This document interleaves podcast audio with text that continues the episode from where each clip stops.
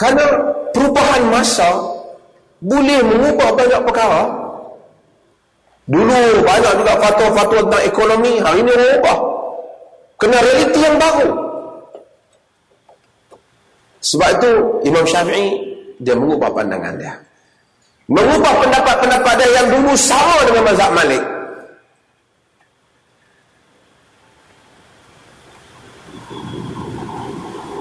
Imam Ahmad ni dia baik dengan satu orang yang rapat dengan dia. Nama dia Yahya bin Ma'in.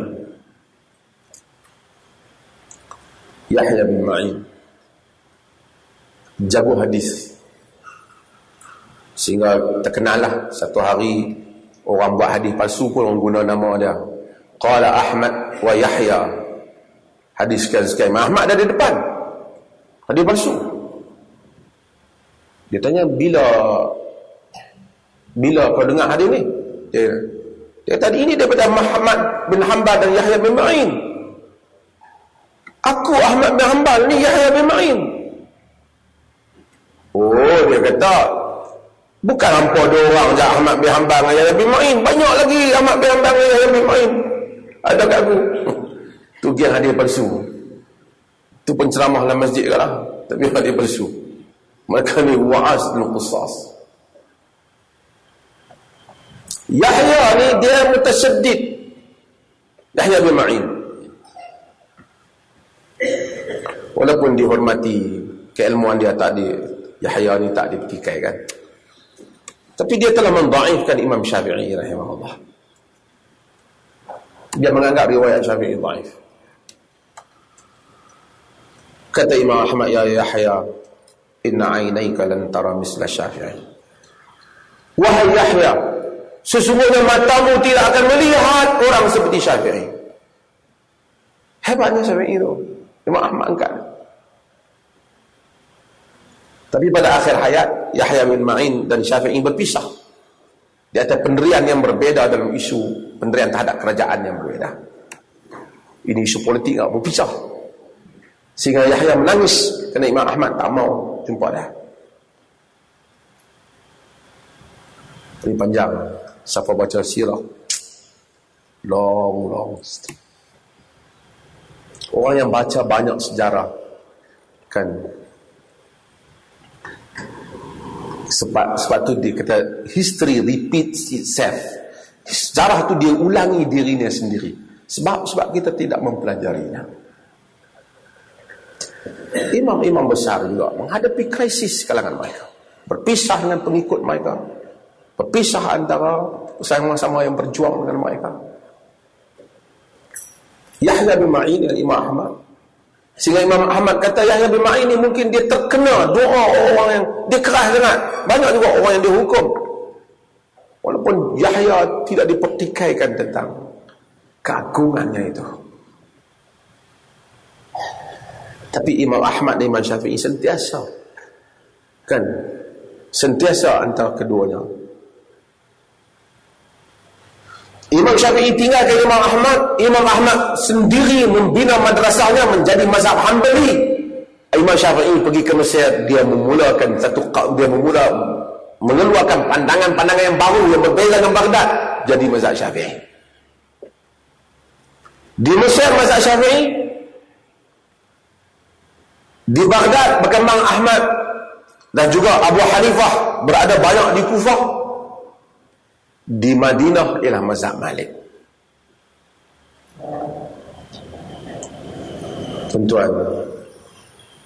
Kemudian dunia berubah. Mazhab Malik hampir tuan-tuan tak pernah jumpa. Di mana mazhab Malik? Kebanyakannya di Afrika sekarang. Bila Yahya bin Yahya Al-Laysi Anak murid Malik Yang datang daripada Andalus. Berguru dengan Malik. Dia punya Imam Malik panggil dia Akil Andalus. Orang bijak Andalus. Mai berguru dengan Imam Malik. Ketika pada hari semua orang keluar ke jalan Melihat gajah masuk ke Madinah. Orang, orang Madinah jangan tengok. Yahya bin Yahya Al-Laysi tidak keluar melihatnya. Kata Imam Malik, kata keluar tengok, semua orang tengok. Dia kata, wahai imam, aku datang ke Madinah bukan nak melihat gajah. Aku datang nak menjumpa denganmu. Kata Imam Malik, akhlul Andalus, orang bijak Andalus. Melalui dia, mazhab Malik berkembang ke Andalus, ke dunia Afrika. Hari ini mazhab Malik tidak ada lagi di Madinah. Mazhab Ahmad yang kecil daripada Baghdad telah tawar beberapa tempat. Akhirnya hari ini menduduki melalui dengan gerakan uh, apa Muhammad Abdul Wahab dan seumpamanya ni akhirnya menduduki kota menduduki Madinah menduduki Mekah menduduki semenanjung Arab. Dia merupakan mazhab bagi Qatar bagi kebanyakan negara-negara teluk. Mazhab Syafi'i patutnya duduk di Mesir. Mesir bercampur dengan mazhab Hanafi. Mazhab Syafi'i mari ke Nusantara ke Indonesia ke Malaysia dan kepada orang Tenggara Arab. Mazhab yang paling dominan ialah mazhab Abu Hanifah menguasai hampir semua benua India hampir semua laluan sutra Kazakhstan, Uzbekistan semua tantan ni semua mazhab Hanafi. Dan kerana kerana kerajaan Osmaniyah mazhab rasminya ialah merupakan mazhab Hanafi. Maka wilayah-wilayah menjadi mazhab Hanafi. Mazhab Malik di sana mazhab Ahmad menunjukkan orang kata satu mazhab tak boleh pergi berkembang di tempat lain. Itu mazhab negeri lain. Sejarah membuktikan sebaliknya. Mazhab telah pergi di satu tempat daripada ini. Patutnya di Madinah ialah mazhab Malik. Imam Malik di situ. Sehingga ada amal ahli Madinah yang saya sebutkan tadi. Tapi sudah tidak ada. Imam Malik sudah pergi ke sana mazhabnya. Menunjukkan dunia keilmuan bercatur berpusing. Hanya orang yang dangkal saja bagi tahu tak boleh cakap mazhab lain di tempat mazhab lain. Sejarah tidak membuktikan demikian. Tapi kalau dia kata tak boleh bergaduh, ah, benar.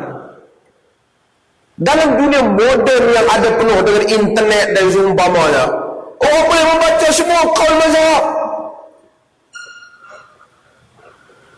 Orang sudah tidak terikat lagi. Maka janganlah kita duduk pada pada pada apa? Pada kepompong yang lepas. Kena melihat ke kerangka yang baru. Ini imam-imam.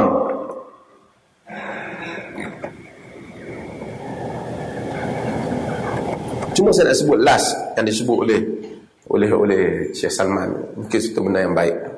Eh lama pula saya bercakap. Tinggal setengah jam eh.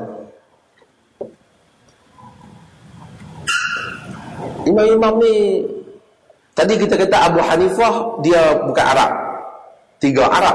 Dalam hadis banyak bukan Arab. Dalam fiqh ni banyak ada bukan Arab. Oh, cuma saya sebut saya pergi saya tak tahu. Saya pergi ke Uzbek. Rupanya di Uzbek ada kubur Al-Qafal Shashi. Qafal Shashi ini adalah merupakan di sebagi Syafi'i Sarir, Syafi'i kecil. Dia ada kubur di di Tashkent. Kubur dia duduk sana. Rupanya. Orang sana ya. Dia mazhab Syafi'i. Hal lain nak duduk sana semua semua mazhab Hanafi. Dia lepas di sana seorang. Ha, konversasi ada buku dia juga. Dia kenal saya. Tak apa. Saya uh, nak sebut tentang imam ni ada beberapa watak. Ambil Imam Malik lah Imam Malik. Abu Hanifah ni orang kaya tu, orang meniaga. Sebab tu dia kadang-kadang kadang-kadang dia tengok anak murid dia pakai baju buruk, dia suruh balik, suruh dia bagi baju baru, suruh tukar. Ini pun satu juga. Ada banyak watak yang boleh kita pilih, tapi kita pilih yang smart. Imam Malik ni dia suka smart ni. Imam Malik dia larang dia larang apa? Dia kata wa min muru'atil alim an yakhtaru thawbul hasan an yakhtara thawbul hasan di antara maruah seorang alim itu dia memilih pakaian yang cantik. So dia suka orang pakai kemas. Sebab ni pelajar-pelajar sekolah agama bagi pakai kemas. Baru ni saya tegur tempat hak jadi masalah di Perlis tu yang timbul masalah dia bukan masalah ada tiga orang jadi masalah. Saya kata hampa tak boleh tak pakai kemas saya mempunyai pandangan yang berbeza lah. Rakaman ni nak setuju tak setuju tak apa lah. Saya berpendapat di Malaysia ni tak perlu kot kita pakai purdah.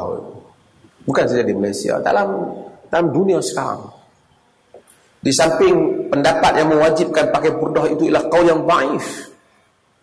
Walaupun Ibn Bas dan ramai ulama-ulama Saudi menyokong tentang wajib menutup muka.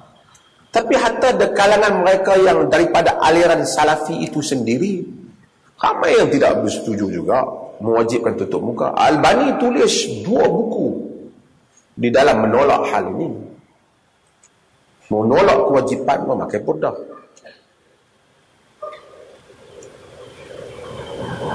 Bila pakai purdah, susah pergi nak makan orang non muslim dia tengok susah betul nak jadi orang wanita muslimah.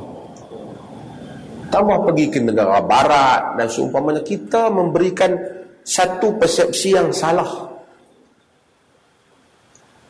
Sedangkan kita ada ruang mazhab yang luas.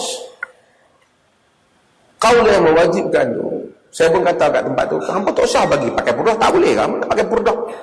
Masuk kawasan ni jadi lain sangat tempat-tempat ni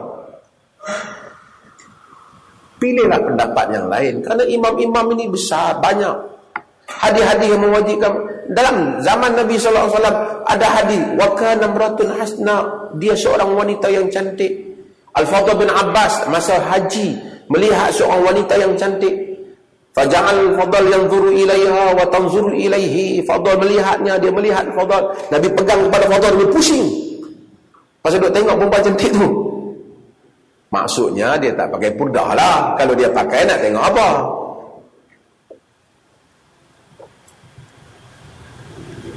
Ada hadis Nabi wanita pun cantik lalu. Soal wanita bagi so ini soal pakaian ini kadang-kadang memberikan kesan dan image. Imam Malik rahimahullah orang cadar orang tunjuk dia baju baju jenis buruk lah kan? Baju jenis kasak ni sikit. Jadi bila nampak bila pakai baju tu nampak macam zuhud sikit. Zaman tu ada dah. Jadi orang cadang kan orang tunjuk. Nabi Imam Malik kata la khaira fi labsihi. Tidak ada kebaikan dalam pakai pakaian dia. Il, dia kata tak ada kan kama labithu Nabi sallallahu alaihi wasallam. Hmm? tak tak ada kebaikan dalam pakaian ini li'annahu syuhrah. Karena ia adalah pakaian yang menunjuk-nunjuk. Yakni tadahur bizuhud. Tunjuk-tunjuk bahawa kita ini zuhud. Wa innahu laqabihun birrajul ay yu'rafa dinuhu bilibasihi. Sesungguhnya sangat buruk kata Imam Malik. Untuk seorang lelaki dikenali agamanya dengan pakaiannya nak tahu dia ni kuat agama pakai selekeh butang terbuka tangan pegang tasbih jalan masya-Allah. Imam Malik kata qabih sebab tu Imam Malik Imam Malik ni mewah sikit. Masa dia mati dia pakai kasut dia lima roti pasang. Dan duit dia banyak lah Imam Malik ni. Soban dia dia pakai cantik dia ramai kenalan dan orang suka dengan dia Bukan saya kata tak ni, tapi Imam Malik itu penderiannya. Bukan saya kata penderiannya. Makanya Imam Ahmad ada penderian yang berbeza. Tapi bukan buat-buat senang orang tu dia ada duit tapi saja pilih pakaian bagi buruk sikit. Kengkok ter terkeluar sikit, nampak macam ni sikit, jalan sengit sikit. Kan, rambut bagi serabai sikit. Wali-wali. maqam naik maqam ada satu wali apa tu dalam, dalam internet apa mana duk jawab soalan tu. Ilmu makrifat apa semua tu. Rambut simpui-simpui. Apa ada tu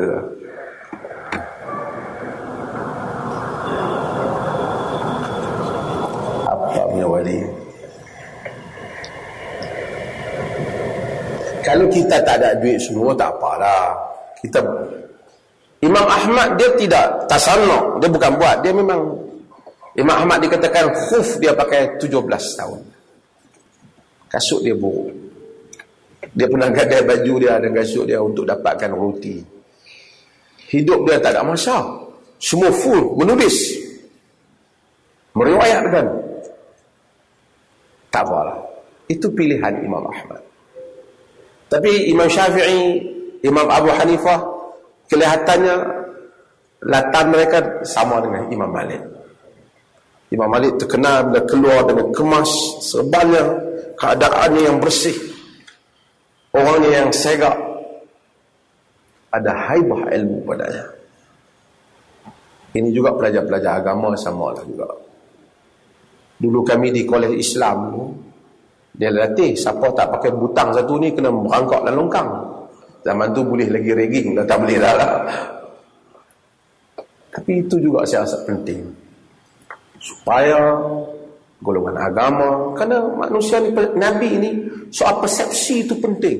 Saya selalu sebut persepsi itu penting bagaimana menguruskan persepsi? Hatta Nabi kadang-kadang tak buat. Benda-benda yang perlu untuk dibuat kerana menguruskan persepsi. Abdullah bin Ubay bin Salul yang saya sebut. Abdullah bin Ubay bin Salul dia telah buat satu jenayah yang besar. Treason khianat kepada negara Madinah. Treason ini dia punya hukuman punishment dia dia kena mati. Itu semua orang sepakat. Bocor rahsia negara. Khianat. Anak Abdullah bin Ubay bin Salul, kepala munafik dia Abdullah bin Ubay kepala munafik. Anak dia beriman. Abdullah juga namanya. Dia minta kepada Nabi SAW nak bunuh bapa dia ni. Hebat dah kira orang Arab ni dia fanatik dengan bapak mereka.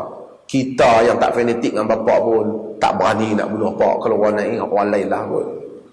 Dia kata biar aku bunuh dia. Dak ni aku tuluh ya Rasulullah. Aku bunuh bapak aku. Daripada orang lain bunuh biar aku bunuh. Kerana dia terlalu menyakitkan Nabi. La yakhrujanna al-a'azzu minha al-azal. Itu yang Quran turun. Tapi Nabi tak setuju. Nabi kata la yatahaddatsun nas anna Muhammada yaqtulu ashabah. Nabi tak salah. Nanti orang akan bercakap Muhammad membunuh sahabat-sahabatnya. Sebenarnya bukan sahabat, tapi itu persepsi. Nabi cuba menjaga persepsi. Dan menguruskan persepsi ini sesuatu yang penting. Terutama di dalam politik, di dalam pengurus, dalam masyarakat Islam. Ini penting. Dan ini langkah yang diambil oleh sebahagian para imam-imam yang besar ha, yang kita lihat yang ada di dalam sejarah. Banyak lagi kalau saya nak cakap tentang hal ni, inilah yang sempat saya ringkas nak cakap. Saya bagi tahu kepada pihak penganjur tadi, masa saya tak berapa banyak. Cumanya uh, saya uh, merebut kuasa yang ada di tangan pengurusi saya sendirilah mempengurusikan sesi soal jawab ni supaya tak pergi dua tiga kali lagi pengurusi nak jawab jadi saya buka pada sesi soal jawab juga ada dan kemudian saya sendiri akan tutup saya bagi balik kepada pengurusi. Ha? okay. siapa ada soalan? Tak ada soalan saya nak tutup. Saya ada mesyuarat lagi petang ni. Hmm. nak lari pergi mesyuarat Azad esok pagi nak kena pergi ke KL 3 pagi. Selesaikan mesyuarat tangan saya tu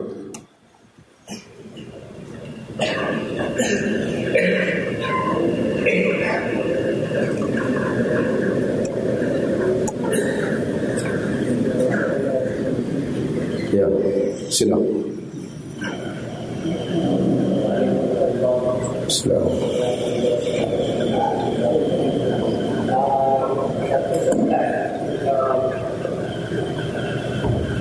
Assalamualaikum bersama um, soalan Ana tanya tadi uh, dikatakan bahawa Imam Malik uh, dan juga Imam uh, Muhammad uh, bin Ishaq uh, Sayyid Sirah uh, juga dihalau keluarkan bukan Imam Malik dihalau Muhammad. Uh, dia, dihalau keluar. Dia keluar?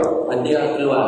Ya. uh, ada yang uh, mengatakan bahawa pendapat yang menyatakan bahawa, bahawa uh, dia memilih dua belah itu kerana dia merupakan seorang syiah imam dua belah dan Malik mengumpul uh, ahli-ahli astronomi ini kita kata ni uh, 8 dan 9 yang paling dekat dengan itu.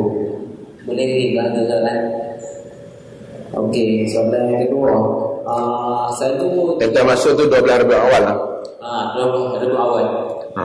Okey, baik uh, Soalan yang kedua uh, Selalunya kita baca khutbatul hajah uh, wa syarrul umuri muhdatsatuha wa kullu muhdatsatin bid'ah. Uh, wa kullu bid'atin dhalalah. Kemudian yang terakhir tu kebanyakannya termasuk saya bersama sendiri tidak baca wa kullu dhalalah min nar Terima kasih. Terima kasih. Okey, tentang Muhammad ibn Ishaq. Uh, ada beberapa pendapat Muhammad bin Ishaq ni telah jadi polemik. Di antara Muhammad bin Ishaq ni sahibu sirah bila kita tengok Muhammad bin Ishaq saya baca Ibn Hisham dia tahu Muhammad bin Ishaq. Dia uh, dari segi ilmu hadis dia dianggap seorang yang mudallis. Dia melakukan tadlis. Tadlis ialah satu benda di dalam hadis di mana seseorang menyembunyikan rawi dia skip rawi tu dia sebut rawi yang berikutnya. Tadlis ni dia boleh ada banyak ada panjang perbincangan tentang tadlis. Cuma bahaya tadlis ni hampir boleh dikatakan semua ulama hadis ada buat tadlis. Tetapi tadlis yang bahaya apabila dibuat oleh orang-orang yang skip rawi yang lemah terus pergi pada rawi yang kuat. Misalnya ah, dia ambil daripada guru A guru A ambil daripada B dia tak sebut A ni dia terus sebut B. Kadang-kadang tujuan mereka ikhtisar untuk mereka meringkaskan ikhtisar nak ringkaskan sana kadang-kadang kerana mereka tahu bahawa kalau dia sebut guru dia nanti akan ada masalah tikayan tentang guru dia. So riwayat tak diterima. Kadang-kadang kerana bukan kerana pertikaian kadang-kadang kerana dia rasa dia lebih besar daripada rawi tu. Misalnya macam ni ya. Dia anak murid senior kepada rawi. Ni mak ni perasaan manusia. Dia tak bohong tapi dia ada ada nilai tu kan. Ada benda-benda macam tu dalam manusia. Dia anak murid senior. Masa guru tu riwayat dia tak dengar hadis tu. Tapi mari anak murid junior yang hadir dalam kuliah tu dia dengar riwayat tu. Kuliah hadis ni bukan dia panggil siapa nak main-main walk in tak boleh dia memang ada nama ya. Jadi anak murid tu dia riwayat macam tu. Jadi bila dia dengar riwayat ni dia tak dengar sendiri daripada guru dia. Dia dengar daripada anak murid pada guru dia yang macam dia juga ah. So dia dia tak mau nak sebut kat nak budak bukan budak apa rawi ni ni. Dia terus sebut nama guru dia. Yang mana sebenarnya dalam kes hadis itu dia tak dengar daripada guru dia, dia dengar daripada perantara. Ahli hadis boleh trace ni semua ni ha, dia akan trace time masa tempat. So tengok. Satu ilmu yang amazing. Sebab tu belajar hadis belajar ilmu hadis. Bukan belajar hadis duduk pergi baca hadis kencing diri tak kena tempat ni bukan. Itu bukan ilmu hadis. Belajar belajar hadis. Dan arti kata membelajar ulum hadis itu. Ha? bagaimana fun dia punya seni dia art. Dia ini science. Itu dia panggil very scientific. Perbuatan tadlis itu menimbulkan banyak masalah. Apabila satu orang kadang-kadang dia tadlis pada orang yang sepatutnya kita kena tahu. Mungkin kalau kita tahu kita kalau kalau dia sebut guru tu saja mungkin jadi sahih tapi kalau dia bagi tahu dia dengar daripada anak murid ni ke guru tu, anak murid ni di sisi kita mungkin tak sahih atau dhaif ataupun lemah ingatan. So guru tu okey tapi oleh kerana mungkin dia ni dengar salah atau tidak tidak tidak detail. Perbuatan ni dia panggil tadlis. Tadlis ni dia ada cara. Kalau dia kata haddatsani fulan haddatsana dia sebut guru tu terus. Sedangkan dia tak dengar dia dengar daripada orang ni ah, dia bukan tadlis lah dia pembohong macam mana dia nak tadlis? Dia kata an daripada. An fulan daripada guru tu. Dia tak sebut. Ni betul ya daripada guru tu? Tapi daripada guru tu nak mari ke dia macam mana? Macam kita kata an Abi Hurairah. Kita kata sebenarnya bukan kita daripada Abu Hurairah terus kan kita dengar daripada Abu Hurairah. Tapi melalui jalan. Itu dia punya tadlis tu. Siapa yang faham ilmu hadis dia kata so bila dia skip an terus pada rawi itu jadi masalah kepada sebahagian rawi dia panggil an-anah atau mu'an-anah. An-an beran-an. Dalam bahasa kita berdaripada daripada berdaripada daripada beran-an ini bagi gulung rawi-rawi yang mudallisin yang suka tadlis seperti Muhammad bin Ishaq an-an dia tak mau. Tapi kalau dia tidak an-an dia tasrih bitahdis dia cerita betul. Haddathani fulan. Dia punya apa nama riwayat diterima itulah Muhammad bin Ishaq di sisi majoriti para ulama hadis apabila dia bergaduh dengan Imam Malik buat kata al-Imam Az-Zahabi dalam Syiar A'lamun Nubala Malik bintang yang luas, yang hebat, semua orang pandang. Sedangkan Muhammad bin Ishaq ketika itu nak dibandingkan Malik terlalu kecil.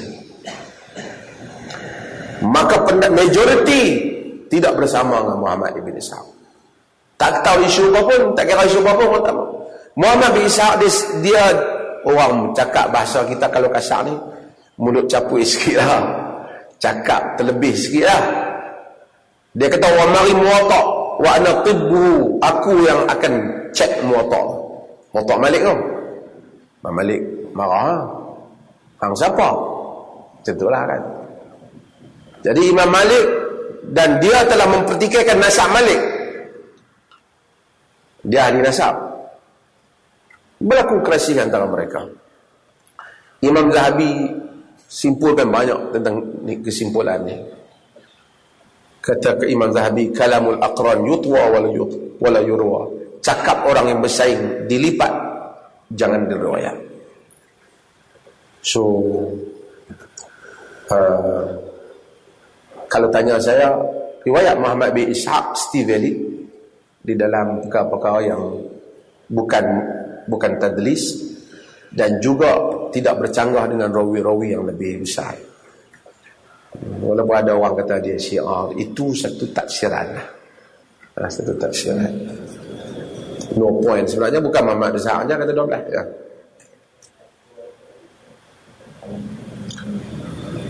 Wa kullu dalalatin finnar Riwayat itu disokong Tapi sebahagian ahli hadis Ada memperkatakan tentangnya Sebab itu kadang-kadang kita skip kan? Sebahagian ahli hadis ada memperkatakan Tentang wa kullu dalalatin finnar itu mencatatkan walaupun secara umumnya riwayat itu ya ada perbincangan di kalangan ahli hadis tentang perkataan ini. Okey, ada ada, ada soalan?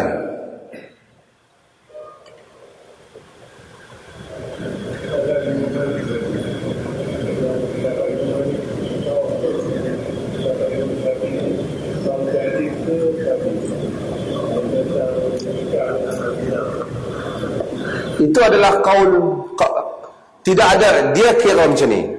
Jika dia tak ada kaul yang baru kira kekalah kaul dia.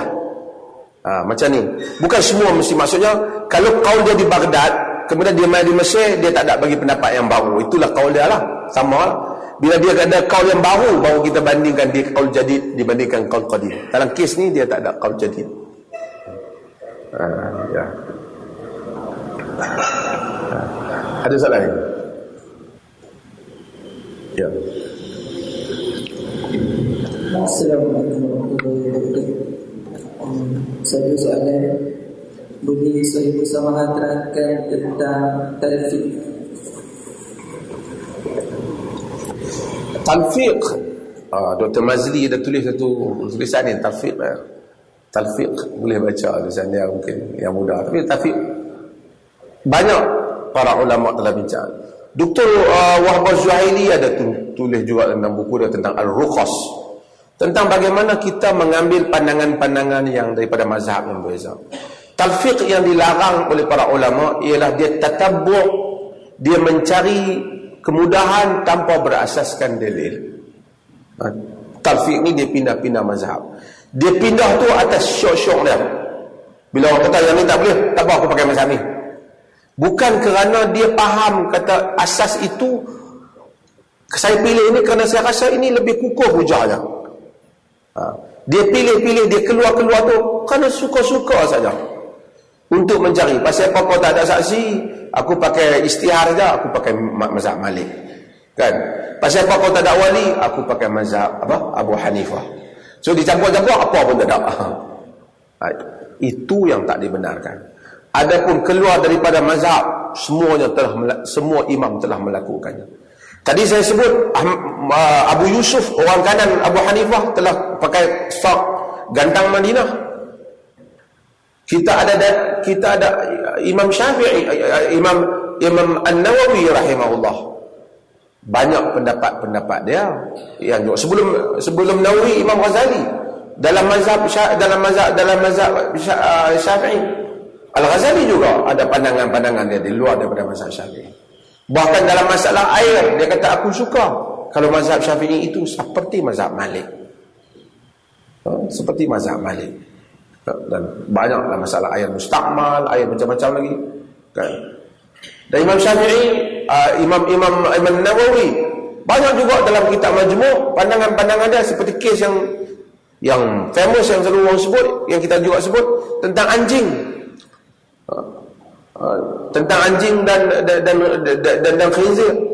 Imam Nawawi rahimahullah kata hujah berpihak pada mazhab yang lain bahwasanya tidak ada dalil yang mewajibkan bahwasanya kesan daripada khinzir dibasuh tujuh kali seperti dengan anjing. Kerana hadis itu hanya berkaitan dengan anjing. Imam Nawawi menyokong mazhab yang lain dalam kes khinzir babi hanya basuh hilang kesan saja tak perlu tujuh kali air tanah Sedangkan beliau mazhab mana mazhab Syafi'i. Hari ini yang diamalkan oleh orang, Malaysia bayar zakat fitrah guna duit mazhab Abu Hanifah. Walaupun qaul akhir mutaakhir dengan Syafi'i ada juga. Tapi mereka juga ikut keluar daripada qaul Syafi'i yang asal. Beli barang sana sini tak sebut aku jual aku beli dan benda-benda yang jelas ini juga mazhab Abu Hanifah. Tengok bola mazhab Malik.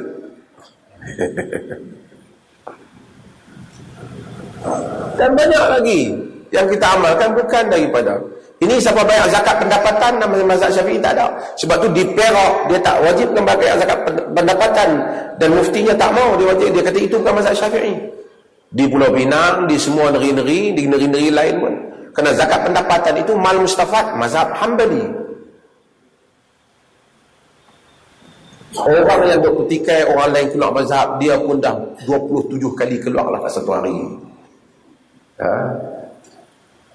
Cuma dia keluar tak perasan. Orang keluar dia perasan. Jadi dia duduk marah orang lain keluar Dia pun keluar lah sebenarnya. Dalam bank Dalam muamalat Perbankan akad jual beli kita Banyak bukan mazhab Banyak kau-kau dalam bank Islam ni Kau Ibn Taymiyah Sebaik tak dituduh bank teroris. Ayub Khan ada.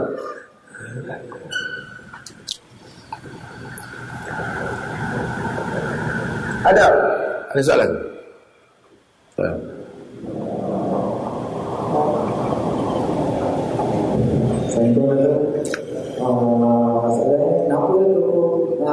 Putus cinta tak menjadi masalah yang masuk di Mazhab Kutubus Sittah dia, dia dia dia cerita lain. Kutubus Sittah ni dia menghimpunkan hadis. Ha, dia menghimpunkan hadis. Jadi bila dihimpunkan hadis, dia dalam itu ada pandangan-pandangan penulisnya, tapi dia tidak mendetailkan had, eh, dia dia tidak menyebut semua masalah setiap, setiap hadis itu apa kesimpulan hukum dia tak sebut. Melainkan dalam sebahagian hadis kita dapat ketahui kesimpulannya melalui tarajum. Tarajum itu ialah tajuk-tajuk yang diletakkan oleh imam-imam yang hadis seperti imam imam, imam Bukhari umpamanya. Imam Muslim dia tak letakkan tajuk apa. So hadis saja dia kumpul. Mukadimah dia ada tapi dia tak buat kesimpulan kesimpulan hukum tak ada. Dalam uh, Al-Bukhari ada banyak tempat juga yang kita tengok melalui tajuk itu kita faham itulah pahaman Bukhari tak ada masuk hadis. Tapi dia tak ada lepas daripada hadis kesimpulan hukum hadis ini dia tak ada. Demikianlah Abu Daud melalui tajuk dia letakkan hadis. Kita dapat kesimpulan itu pahaman Abu Dawud tak ada. Tapi detail masalah fiqh tak ada. Melainkan sedikitlah satu dua perkara melalui tajuk itu. Itu pun dapat dikutip di sana dan sini. Dan ashabus sunan yang dikatakan sunan itu kerana dia mengatur hadis-hadis itu berdasarkan bab-bab fiqh. Ah, bab-bab hukum. Termasuklah tapi dia masuk jugalah tentang akidah pun ada masuk. Jadi dia tak boleh jadi satu mazhab. Sedangkan imam mazhab ni dia memang fokus dalam membahaskan hukum hakam dia panggil dia panggil uh, al-ahkam at-tafsiliyah hukum hakam yang detail ni al-amaliyah at-tafsiliyah hukum hakam amalan yang detail solat rukuknya detail lah baca. Dalam tu dia ada bacaan dalam rukuk dia beritahu. Tapi detail lebih daripada tu dia tak beritahu. Maka dia tak dia tak jadi mazhab lah. Dan imam-imam ni dia jadi imam kita tahu. Kerana kita tak dapat tahu imam ni kalau detail masalah ni apa paham imam majah? Kita tak tahu. Apa pahaman Abu Dawud? Kita tak tahu. Ha, dia kerana dia benda yang lain. Ha, dia they are collector. Mereka itu mengumpulkan. Ha? Okay, ada lagi last lah. Kalau ada.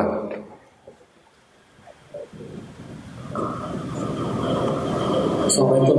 Assalamualaikum. Ada yang berpendapat uh, Imam Bukhari dan Imam Muslim bermazhab Syafi'i.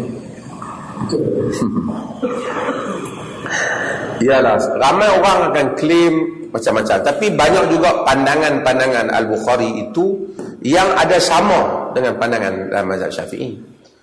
Dan ada juga uh, pandangan-pandangan Bukhari juga yang berbeza dengan dengan dengan Imam Syafi'i. Tentang kedudukan dalam solat sebaring apabila dua orang uh, dia duduk uh, bau ke bau Ah, juga itu tak tak tak sama dengan pendapat Imam Syafi'i yang kata di belakang sedikit. Dan ada lagi tempat-tempat lain yang berbeza. Pendapat Bukhari itu berbeza dengan pendapat Imam Syafi'i. Dan ada juga pandangan-pandangan Bukhari itu yang sama dengan Malik dan juga sama, banyak juga yang sama dengan dengan apa yang disebut oleh Imam Ahmad. So, cuma Imam Ahmad itu dia banyak kaul, banyak perkataan, banyak riwayat daripada Ahmad. Ha, tapi sebenarnya namun bagi orang-orang yang mempertahankan mazhab syafi'i dia kata Bukhari ni syafi'i. Ha. sebab dia kutip lah pandangan-pandangan tajuk tu yang sama. Pendapat. Of course lah ada sama. Kerana bukan sama dengan syafi'i je. Sama juga dengan mazhab lain. Tapi kena kena lihat juga ada pandangan-pandangannya yang yang berbeza. Ha. terima kasih banyak kepada penganjur dan kepada semua yang ada dua jam tuan-tuan boleh tahan dengar saya cakap. Ya Allah Jarang saya cakap 2 jam, saya cakap 45 minit lah. Tapi penganjur dia mau sampai 3 jam, boleh demam. Ha. Terima kasih banyak. Mudah-mudahan terima kasih banyaklah kepada semua yang menganjur. Fadil Ustaz kita dan semua hadirin sekalian. Sekian wassalamualaikum warahmatullahi wabarakatuh.